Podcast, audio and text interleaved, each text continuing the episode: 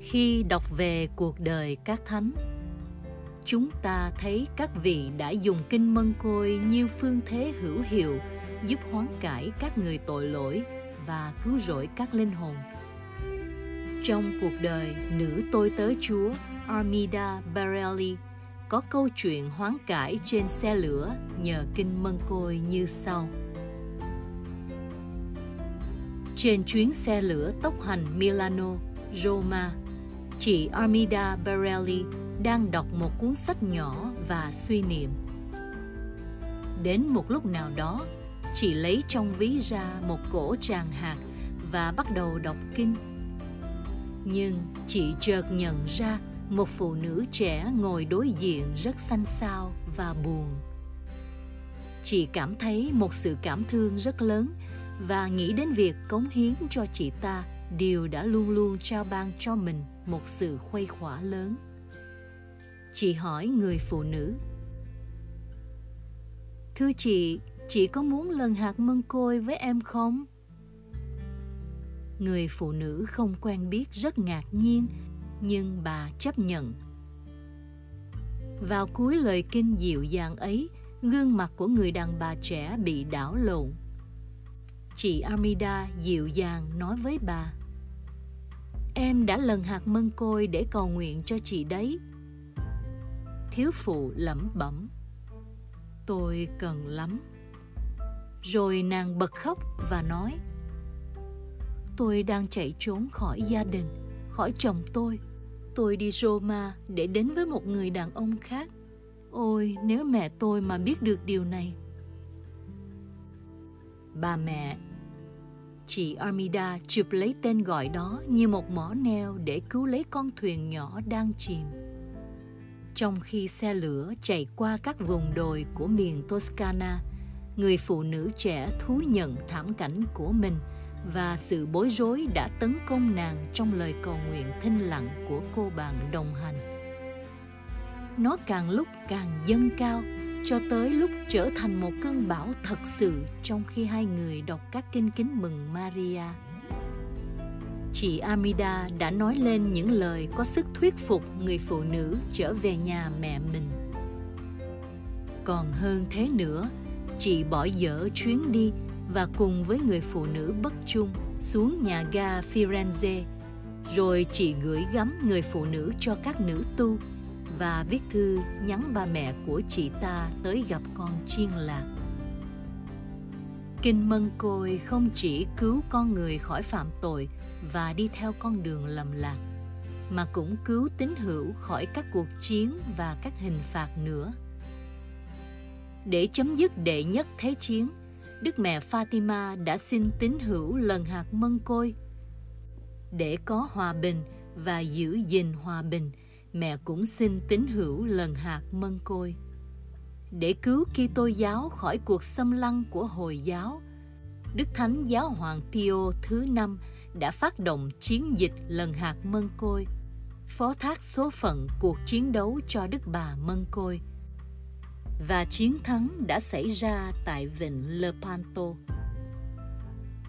Kinh Mân Côi giúp có hòa bình và cứu vãn hòa bình – làm ngưng các cuộc chiến và đem lại chiến thắng. Thánh Gioan Bosco bảo đảm rằng nơi đâu có đọc kinh mân côi thì nơi đó tín hữu có các ngày an bình và thanh nhàn.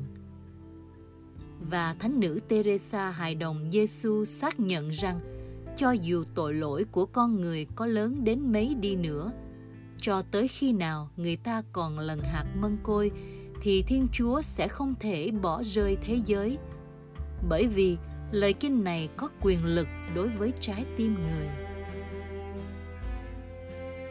Thánh giám mục Milano Ildefonso Schuster kêu gọi huy động toàn thể tín hữu chăm chỉ lần hạt trong tháng 10 là tháng kính Đức Mẹ Mân Côi, như là một cuộc tổng tấn công chống lại các chiến lũy hỏa ngục quấy phá hòa bình, gieo rắc đổ vỡ và gây ra các hình phạt trên nhân loại.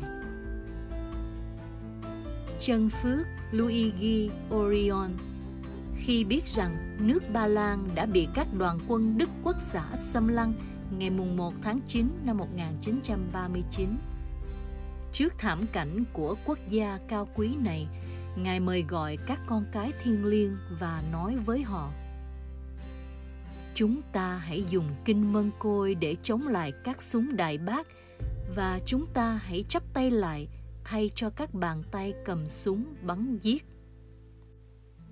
Trong một thị kiến, cha Pio năm dấu xác nhận rằng chuỗi mân côi là một trong các khí giới vĩ đại nhất của hòa bình và chiến thắng mà tất cả mọi người có thể có trong tay.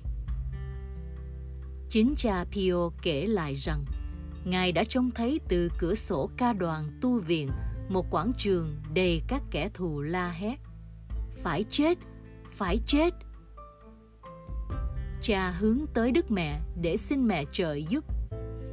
Đức Mẹ đặt vào tay cha một tràng chuỗi mân côi để cha sử dụng như khí giới. Khi đó, cha nhìn ra cửa sổ với chuỗi mân côi trong tay và trông thấy tất cả mọi kẻ thù bị đánh ngã lăn ra đất. Đúng thật là Đức Mẹ đã ban cho chuỗi mân côi một quyền lực vĩ đại để hoán cải các người tội lỗi, để đánh bại chủ thuyết cộng sản vô thần, để có được hòa bình. Mẹ đã xin tín hữu lần hạt mân côi khi hiện ra tại Fatima. Để xa lánh các hình phạt đời này là chiến tranh, cũng như các hình phạt đời sau là hỏa ngục, mẹ cũng đã xin tín hữu lần hạt mân côi. Làm sao chúng ta lại không hiểu điều đó? Chưa hết kinh mân côi còn giải thoát các linh hồn khỏi luyện ngục nữa. Có một bà nọ có người anh trai qua đời. Bà rất buồn sầu vì mất anh. Nhưng nỗi đau đớn của bà càng lớn hơn vì anh bà lại là một Kitô hữu tốt. Bà có một giấc mơ bà thấy cha Pio nằm dấu an ủi bà và nói Con hãy lần 200 chuỗi mân côi và anh con sẽ vào thiên đàng ngay lập tức. Khi tỉnh dậy, bà nhớ giấc mơ, nhưng lại nghĩ nó chỉ là giấc mơ thôi. Nhưng sáng hôm sau, bà đến gặp cha Pio. Vừa trông thấy cha, bà không nghĩ tới giấc mơ nữa và mặt đầy nước mắt, bà hỏi cha xem linh hồn anh của bà hiện đang ở đâu và bà phải làm gì cho anh ấy.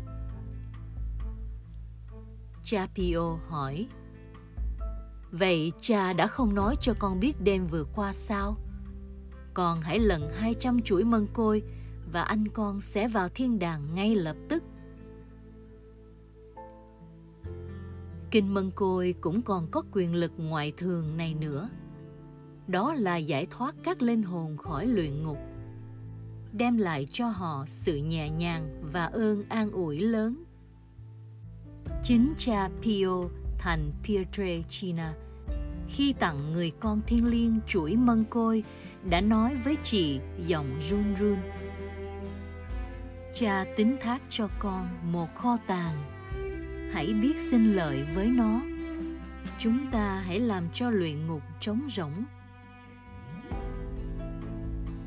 Trong các tài liệu của án phong chân phước cho thánh Gioan Macias dòng Đa Minh, chúng ta đọc thấy rằng Đức Mẹ đã hiện ra với cha trên giường chết và vén mở cho cha biết rằng vì cha đã liên lỉ lần hạt mân côi nên cha đã giải thoát được một triệu bốn trăm ngàn linh hồn khỏi luyện ngục.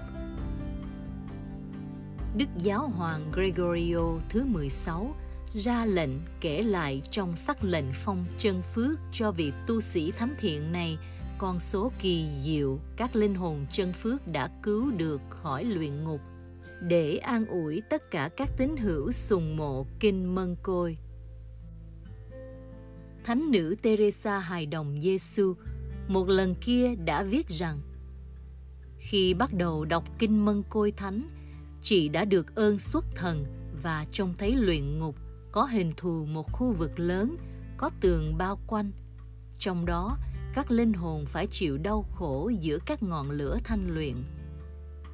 Vừa đọc kinh kính mừng đầu tiên, chị trông thấy một giọt nước mắt mát rơi xuống trên các linh hồn, khiến cho họ được mát mẻ. Và cứ như thế, kinh kính mừng thứ hai, thứ ba, thứ bốn. Khi đó, chị thánh hiểu rằng việc đọc kinh mân côi đem lại sự vơi nhẹ cho các linh hồn đang phải thanh tẩy tội lỗi biết bao nhiêu. Và chị đã không bao giờ muốn ngừng lần hạt mân côi nữa chính vì thế, thánh alfonso de liguori mới lập đi lập lại rằng, nếu chúng ta muốn giúp đỡ các linh hồn trong luyện ngục, thì hãy lần hạt mân côi cầu nguyện cho họ, vì kinh mân côi đem lại cho họ sự vơi nhẹ rất lớn.